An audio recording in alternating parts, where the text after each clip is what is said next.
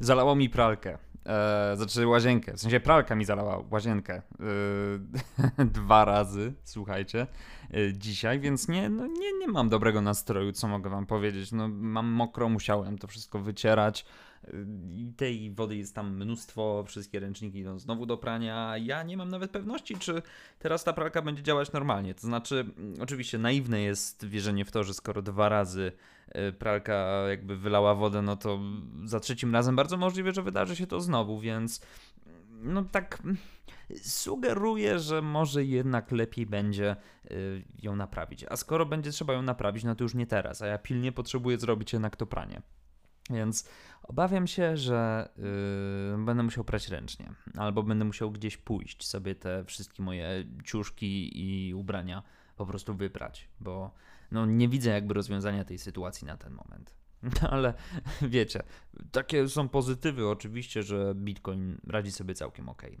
A i o tym powiemy dzisiaj. Dzisiaj będziemy w ogóle mówić o dużej ilości dużych rzeczy, które się dzieją w świecie kryptowalut. I mogę już zapowiedzieć teraz, że będzie też powrót kącika wróżenia z fusów.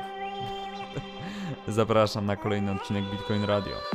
Bitcoin.pl największy polski serwis poświęcony kryptowalutom i technologii blockchain.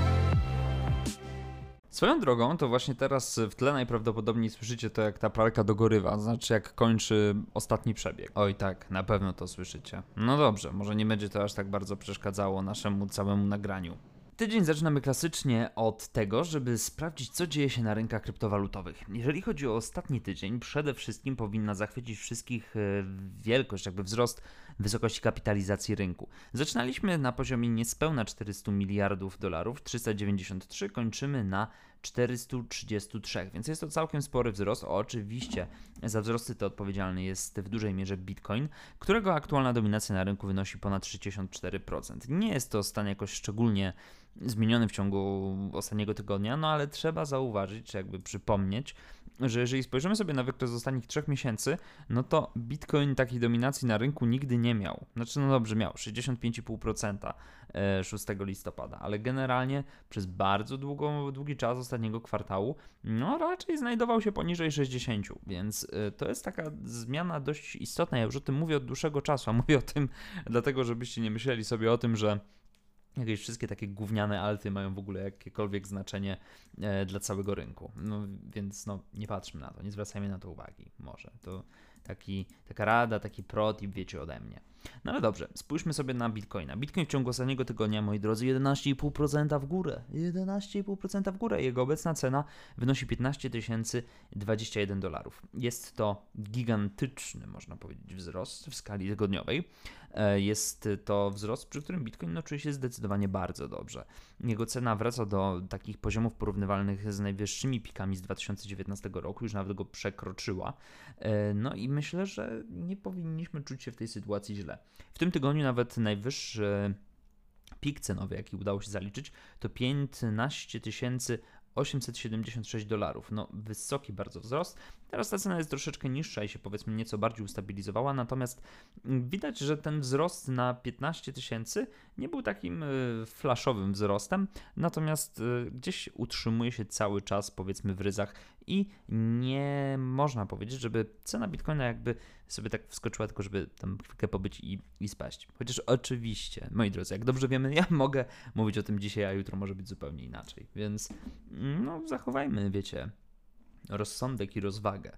Kto poradził sobie dobrze w tym tygodniu również? Ether. Ether, moi drodzy, 14% do góry, 439 dolarów kosztuje teraz. Jeżeli spojrzymy sobie na wykresy, no to wydaje mi się, że w pierwszej dziesiątce takich wzrostów jak Ether nie mamy, mimo że są też dwucyfrowe wzrosty na przestrzeni ostatniego tygodnia. Na przykład Chainlink 11,7%, a dalej jak zerkniemy to na 15 miejscu jest e, Wrapped Bitcoin e, WBTC 12,2%. No dobrze, wiem, ale wszyscy czekają na to, żeby sobie spojrzeć na tego bitcoina i dowiedzieć się, co tam się u niego działo przez ten ostatni czas. No jakby coś się dzieje, że on tak rośnie. Otóż odpowiadam, nie wiem, ale się domyślam. Moim zdaniem, jeżeli chodzi o wzrosty bitcoina aż do tego poziomu 15 tysięcy dolarów, mogą być oczywiście wybory w USA, które miały miejsce w tym tygodniu. Dlaczego są tak bardzo istotne i co tak naprawdę się wydarzyło? No. Mm, Bitcoin y, przede wszystkim, jak gdzieś tam już było wcześniej mówione, no to y, mógł zareagować dwojako. No jeżeli wygrałby Donald Trump, to by to oznaczało stabilizację polityki i byłyby to wzrosty nieco powolniejsze. Natomiast jeżeli chodzi o Bidena, y, który, no jak już teraz wiemy, w zasadzie wygrywa wybory prezydenckie, jest osobą, która w dość dużej mierze może się przyczynić do stymulacji gospodarki w w kontekście korona w którym teraz obecnie się znajdujemy. Dlatego też może to doprowadzić do y, gwałtownego wzrostu inflacji w Stanach. Już rynki oczywiście zareagowały na to w odpowiedni sposób. Powoduje to, że wartość dolara zaczęła spadać, a bitcoin z drugiej strony zaczął leść do góry. No, jest to jeden ze sposobów na patrzenie na to, w jaki sposób bitcoin może reagować na wybory, które w Stanach Zjednoczonych się dzieją i myślę, że faktycznie one tutaj mogą odgrywać dość istotną rolę. Natomiast jak zawsze, no wiadomo, trzeba będzie czekać, czekać, czekać. To nie znaczy, że Trump jest E, tutaj jakimś gospodarczo lepszym prezydentem czy coś. No, myślę, że to jest po prostu kwestia tego, że rynek nie zawsze dobrze znosi zmiany, a takie zmiany właśnie teraz najprawdopodobniej są przed nami. Co jest też istotną rzeczą, która zdaje się, że napawa raczej dobrymi emocjami, takimi pozytywnymi, że aż w brzuszku się robi miło, to to, że mamy nowe ATH na Bitcoinie. Dobra, sorry, nie cenowe oczywiście. Chodzi o to, że mamy największą w historii liczbę adresów, które przechowują przynajmniej jednego bitcoina. Y, to, co jest istotne, to z jakby tej wiadomości można by wywnioskować, że mm, te adresy jakby mają taką powiedzmy paraboliczną, czy bardzo nie, niestandardowy, niestandardową gdzieś tam liczbę, czy wykres, że ona się w ogóle zmienia. Natomiast tutaj sytuacja jest troszeczkę inna, moi drodzy. Na dzień dzisiejszy istnieje 800 200 Yy, przepraszam, tak, 800 240 tysięcy 193 y, adresów bitcoina, yy, na których znajduje się co najmniej jeden bitcoin.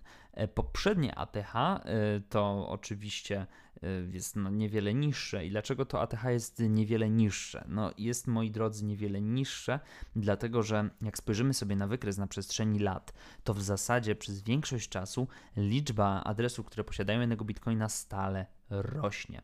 Ostatnie ATH pojawiło się 17 września, więc jak widzicie, nie jest to jakiś niezwykle odległy czas. Natomiast mm, faktycznie patrząc, stale rozwijająca się liczba takich właśnie adresów, no gdzieś daje taką nadzieję na to, że te podstawy wzrostu Bitcoina w przyszłości, ale także to, że mm, jak ludzie są gdzieś zaklimatyzowani z E, obecnością zdecentralizowanych aktywów w ich e, takim portfelu inwestycyjnym, no myślę, że to powoduje, że mm, no nie powoduje, ale to znaczy, że może jeżeli w przyszłości Bitcoin znowu będzie gwałtownie zyskiwał na wartości, to ta świadomość e, Bitcoina jako aktywa będzie nieco wyższa, przez co unikniemy tak skandalicznych sytuacji jak pompowanie dziwacznych altów, takich jak na przykład Verge.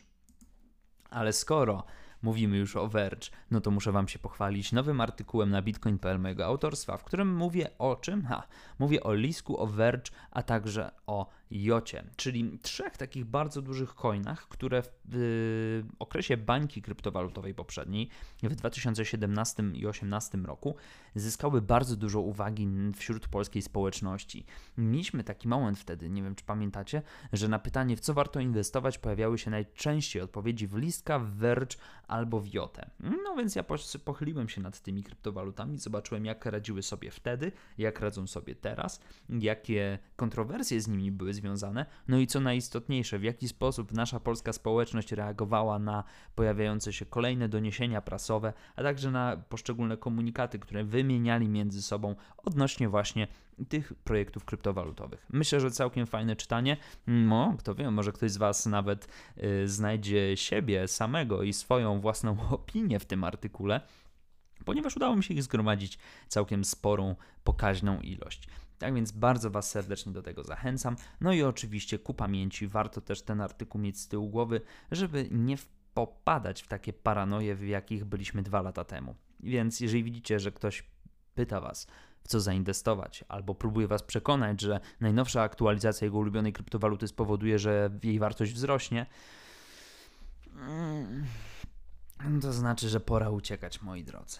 Myślę, że pora uciekać. To już są takie sygnały, które są w miarę, powiedziałbym, e, oczywiste. Borussia Dortmund rozpoczyna współpracę z giełdą kryptowalut. Wow, co nie? Wow. No ostatnio piłka nożna i kryptowaluty bardzo popularny temat. Dzięki partnerstwu Bybit zamierza zwiększyć swój globalny zasięg i wzmocnić markę, ponieważ logo i hasła reklamowe Bybit będą prezentowane na meczach Borussii Dortmund, stronach internetowych i platformach społecznościowych. No więc yy, tam jakby osoba, która wypowiada się tutaj w imieniu giełdy Bybit, nie wiem kto to jest i nawet jakby a CEO, jakby nie chce mi się poświęcać temu aż tak dużo uwagi, ponieważ wygląda mi to w dość taki. Wygląda mi to generalnie po prostu na to, że ktoś próbuje przyciągnąć więcej uwagi za pośrednictwem promocji przez piłkę nożną, bo wiecie, e, piłka nożna, popularna, duża rzecz. E, co jest bardzo tanie. No, pamiętam, że BitBay też chyba jakoś tam sponsorował jakąś galę boxingu, czy tam jakiegoś MMA, czy, czy czegoś takiego. Nie, nie wiem, czy im to przyniosło jakieś wymierne korzyści. No ale wiadomo, że e, biznesy kryptowalutowe no, nie są znane z tego, żeby podejmować jak najlepsze decyzje ekonomiczne. No, często tak niestety się zdarza. E, CEO e, Bybit, pan Zu, powiedział, że mamy nadzieję, że w najbliższej przyszłości będziemy mogli podzielić się wiadomością o tokenie dla fanów, jednak w tej chwili nie możemy podać żadnych szczegółowych informacji. Możemy tylko wspomnieć, że poprzednia próba współpracy na tym polu, Borussia Dortmund i Liquidity, i Liquidity Team, ogłoszono w sierpniu, zakończyła się niepowodzeniem i chcemy to zmienić. No właśnie, więc po raz kolejny, kolejny klub mówi o tym, żeby wprowadzać w ogóle tokeny związane z klubem. E, czy to jest potrzebne? Moim zdaniem nie. Czy to jest fajne? Moim zdaniem nie. Czy jest to marketingowy produkt robiony pod publiczkę z jakąś taką spekulacyjną nadzieją? Tak, oczywiście. Więc y, czy warto? Mo, według mojego pojmowania świata i kryptowalutowego rynku nie warto. Ale oczywiście każdy może sobie z tym robić co chce. Jeżeli chce sobie na tym zarobić pieniądze, no to oczywiście niech zarabia. No bo w końcu, no bo w końcu myślę, że i tak y, w tym sporcie się przewijają przegigantyczne pieniądze i nikt z nas absolutnie z tym nic nie zrobi. No zresztą, co ja w ogóle mówię. Sam kupiłem przecież telefon reklamowany twarzą pana Roberta Lewandowskiego, no więc Hmm. Chyba nie jestem najlepszą osobą do mówienia o tym. Liczba bitomatów rośnie w bardzo szybkim tempie. W zeszłym tygodniu, albo dwa tygodnie temu, nie pamiętam dokładnie, mówiłem o tym, że liczba bankomatów w naszym kraju się drastycznie zmniejsza. No oczywiście wiadomo, to jest związane z postępującą cyfryzacją, z tym, że coraz bardziej przenosimy się do digitalu i że chcemy płacić albo w internecie, jeśli nie w internecie, to za pomocą karty płatniczej, a jeżeli nie karty, no to w ogóle za pomocą telefonu na przykład. No ale w świecie Bitcoina jest inaczej. Dlaczego? Dlatego, że Bitcoin, a w zasadzie Bitomat, zapewnia w pewnym tam stopniu anonimowość, więc jest to bardzo atrakcyjne rozwiązanie dla wielu osób. Jak wyglądają statystyki? Istnieje 11 665 bitomatów już pewnie w momencie w którym o tym mówię, jest ich znacznie oczywiście więcej, ponieważ okazuje się, że średnio dziennie powstają 23 automaty. Więc y, no, prężnie całkiem rozwija się y, ta nisza. Prowadzą w niej Stany Zjednoczone, Kanada, y, Wielka Brytania, Hongkong oraz Kolumbia. No, Kolumbia myślę, że tutaj nie jest jakimś gigantycznym zaskoczeniem. Kraj, który ma bardzo dziwną dziwną i nieciekawą y, sytuację ekonomiczną, no to jest jak najbardziej pole dla takiej bitcoinowej szarej strefy, żeby się gdzieś tam jakoś zawiązała. Oczywiście ta szara strefa jest w dużym cudzysłowie, no tak, wzięta w cudzysłów, zdecydowanie. E, zobaczymy, jak, jak te bitcomaty się będą przyjmować, bo myślę, że to jest y, taki na razie obszar trochę przenoszenia mm, takiego takiego, takiego stanu cyfrowego tego bitcoina do, z obszaru digitalowego do takiego hardware'owego, co oczywiście nie jest złe. Natomiast y, to, co jest fajne też w takich bitomatach, to to, że zdecydowanie jest to bardzo prosty, intuicyjny sposób na to, żeby też jakby stawiać taką reklamę, powiedzmy, mm, bitcoina gdzieś w mieście. Co jest ok i co jest, myślę, całkiem fajne. Chyba, że wygląda to jak jakieś beznadziejne baraki oklejone folią na, na szybie, tak żeby nie było widać, co jest w środku. I jak ktoś chce iść sobie kupić jakiegoś bitcoina, to ma wrażenie, że albo wchodzi do burdelu, a jeżeli nie wchodzi do burdelu, no to przynajmniej do jakiegoś takiego miejsca, gdzie są automaty do gry. Takie wiecie, tam jednorękie bandyty, tylko że z przyciskami, a nie z ramieniem, bo, bo tak. Jakby Jezus, w Polsce takie typowe, jak widzę te wszystkie takie szemranie wyglądające miejscówy, wszystkie są takie obsrane, wszystkie są takie brzydkie. A, czego się nie robi dla hajsu? Czego się nie robi dla hajsu w tej Polsce? A, a, i co? Mówię to ja, tak. No, no trudno, trudno. Jakby świat nie jest dobry. Ja jeszcze przepraszam, odkrywam to dopiero teraz. Ale no, jest coraz więcej tych bitomatów, więc wow, fajnie. Fajnie. Kącik wróżenia z fusów. Yy, tak jak mówiłem, będzie kącik, więc teraz jest na niego pora. Yy, będą dwie osoby. Przede wszystkim CEO MicroStrategy, yy, niejaki Michael, Michael Saylor. On powiedział, że inwestowanie w bitcoina to jak kupowanie akcji Apple czy Google 10 lat temu. To w wydaniu Blog Journal się pojawiło. Pojawiła się wypowiedź taka od właśnie tego pana. Przytoczmy może w takim razie jego słowa. W wywiadzie Saylor mówi, że Bitcoin nie jest tylko zabezpieczeniem przed inflacją zwykłych aktywów, ale także służy jako pierwsza prawdziwa i prawdopodobnie dominująca cyfrowa sieć monetarna. Porównuje kryptowalutę do spółek gigantów z rynku usług cyfrowych. Kiedy mówię o cyfrowej sieci walutowej, kładę ją na półce obok Google jako pierwszej cyfrowej sieci wyszukiwania. YouTube jest pierwszą cyfrową siecią wideo, a Apple jest pierwszą cyfrową siecią komórkową. Z kolei Facebook jest pierwszą cyfrową siecią społecznościową. To bardzo potężna rzecz. Mm, ok, czyli e, tutaj prym pierwszeństwa przede wszystkim nam się pojawia. E, dodatkowo CEO MicroStrategy uważa też, że nawet współcześni inwestorzy na rynku kryptowalut są swego rodzaju early adopterami. Ma to inwestowanie w Bitcoin, znaczy się tę zaletę, że wydaje się, że to takie kupowanie dekady temu akcji Apple'a, Facebooka, Google'a lub Amazona. No, czyli to jest takie bazowanie na sentymentach związanych z tymi tam breakout starsami technologicznymi, które teraz są największymi spółkami na świecie. Co oczywiście nie jest złe samo w sobie. Uważam, że jest to zaskoczenie dobre. E, no, natomiast wydaje mi się, że y, CEO MicroStrategy podchodzi do tego tematu troszeczkę, troszeczkę dobrze, bo to on, ma troszeczkę rację, że to jest nowy trend i że to jest nowość i że to troszeczkę przypomina kupowanie faktycznie tych akcji 10 e, lat temu. Tylko teraz no, taki apel myślę do wszystkich osób, które sobie przeczytały taką informację też gdzieś w sieci. Wiecie, to nie jest tak, że yy, to znaczy na pewno, że Bitcoin za 10 lat to w ogóle będzie taki hit, że wow, wola Boga, jak teraz kupisz Bitcoina, to siedzisz na Hawajach. No, to jest możliwe. Oczywiście, jest w pewien sposób możliwe. E, Warren Buffett mówił, że dobre aktywa trzeba trzymać, no i jakby tutaj podejrzewam, że no, jest to w pewien sposób zasadne. Natomiast należy pamiętać o tym, że absolutnie nie mamy pojęcia o tym, jak nasza historia się potoczy. Kto wie, może się okazać, że Bitcoin jednak zostanie w pewien dziwny sposób zabity. Mike McGlone, który jest drugą osobą, która występuje w naszym kąciku wróżenia z fusów dzisiaj, on powiedział, że w 2021 prawdopodobnie czeka nas bańka na Bitcoinie, ale powiedział również, czy jakby też odniósł się do tematu mm, czarnych łabędzi, które mogą się pojawić e, i mogą zmienić zupełnie sytuację na rynku. I takie rzeczy są związane oczywiście z regulacjami na przykład. E, więc nie myślałbym o Apple'u w taki sposób, czy raczej, przepraszam, o Bitcoinie w kontekście e, podobieństwa do Apple'a w taki sposób, że on na pewno sobie ze wszystkim poradzi, ze wszystkim będzie świetnie i, i fenomenalnie. E, dużo ostrożności. Natomiast zacząłem mówić o Mike'u McGlone. Mike McGlone jest y, starszym strategiem rynkowym Bloomberga. Bloomberg Intelligence dokładnie. I on przewiduje, że możemy zaliczyć kolejny paraboliczny wzrost, który wydarzy się już w przyszłym roku. Dlaczego? No bo dlatego, że niedawno był halving i wtedy było bardzo podobnie, że był halving, że jakieś tam wzrosty, co jest też dobrze i że generalnie grunt pod taką bańkę jest już budowany, ponieważ jesteśmy w stanie zanotować wzrosty po ostatnim halvingu. Natomiast pytanie, czy taka bańka nastąpi już za rok, no to to jest troszeczkę pytanie nie do Mike'a McGlona, tylko do no no, do nikogo tak naprawdę, ponieważ jeszcze nie jesteśmy w stanie ocenić, jak e, bardzo czy jak długo to wszystko potrwa. Natomiast przy poprzedniej redukcji nagrody dla górników, co miało miejsce w lipcu 2016 roku, wiodąca kryptowaluta zaczęła powoli rosnąć, zanim osiągnęła pełną parabolę w czwartym kwartale 2020 roku.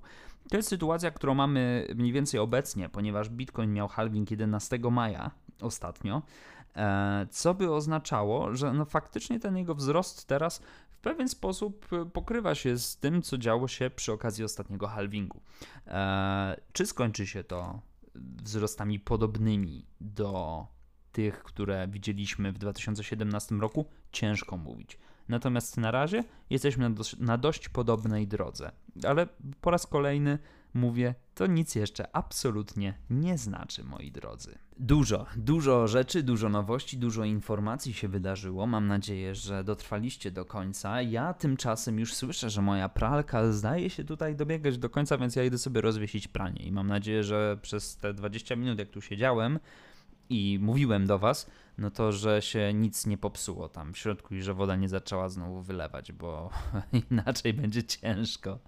Wy tymczasem trzymajcie się ciepło i pamiętajcie o tym, żeby dbać o siebie, o swoje zdrowie, o zdrowie najbliższych i nie dać się zwariować w tej pandemicznej rzeczywistości. Tymczasem wszystkiego dobrego i zostawię was z tym, żebyście mogli sobie, nie wiem, posłuchać mojej pralki. Cześć.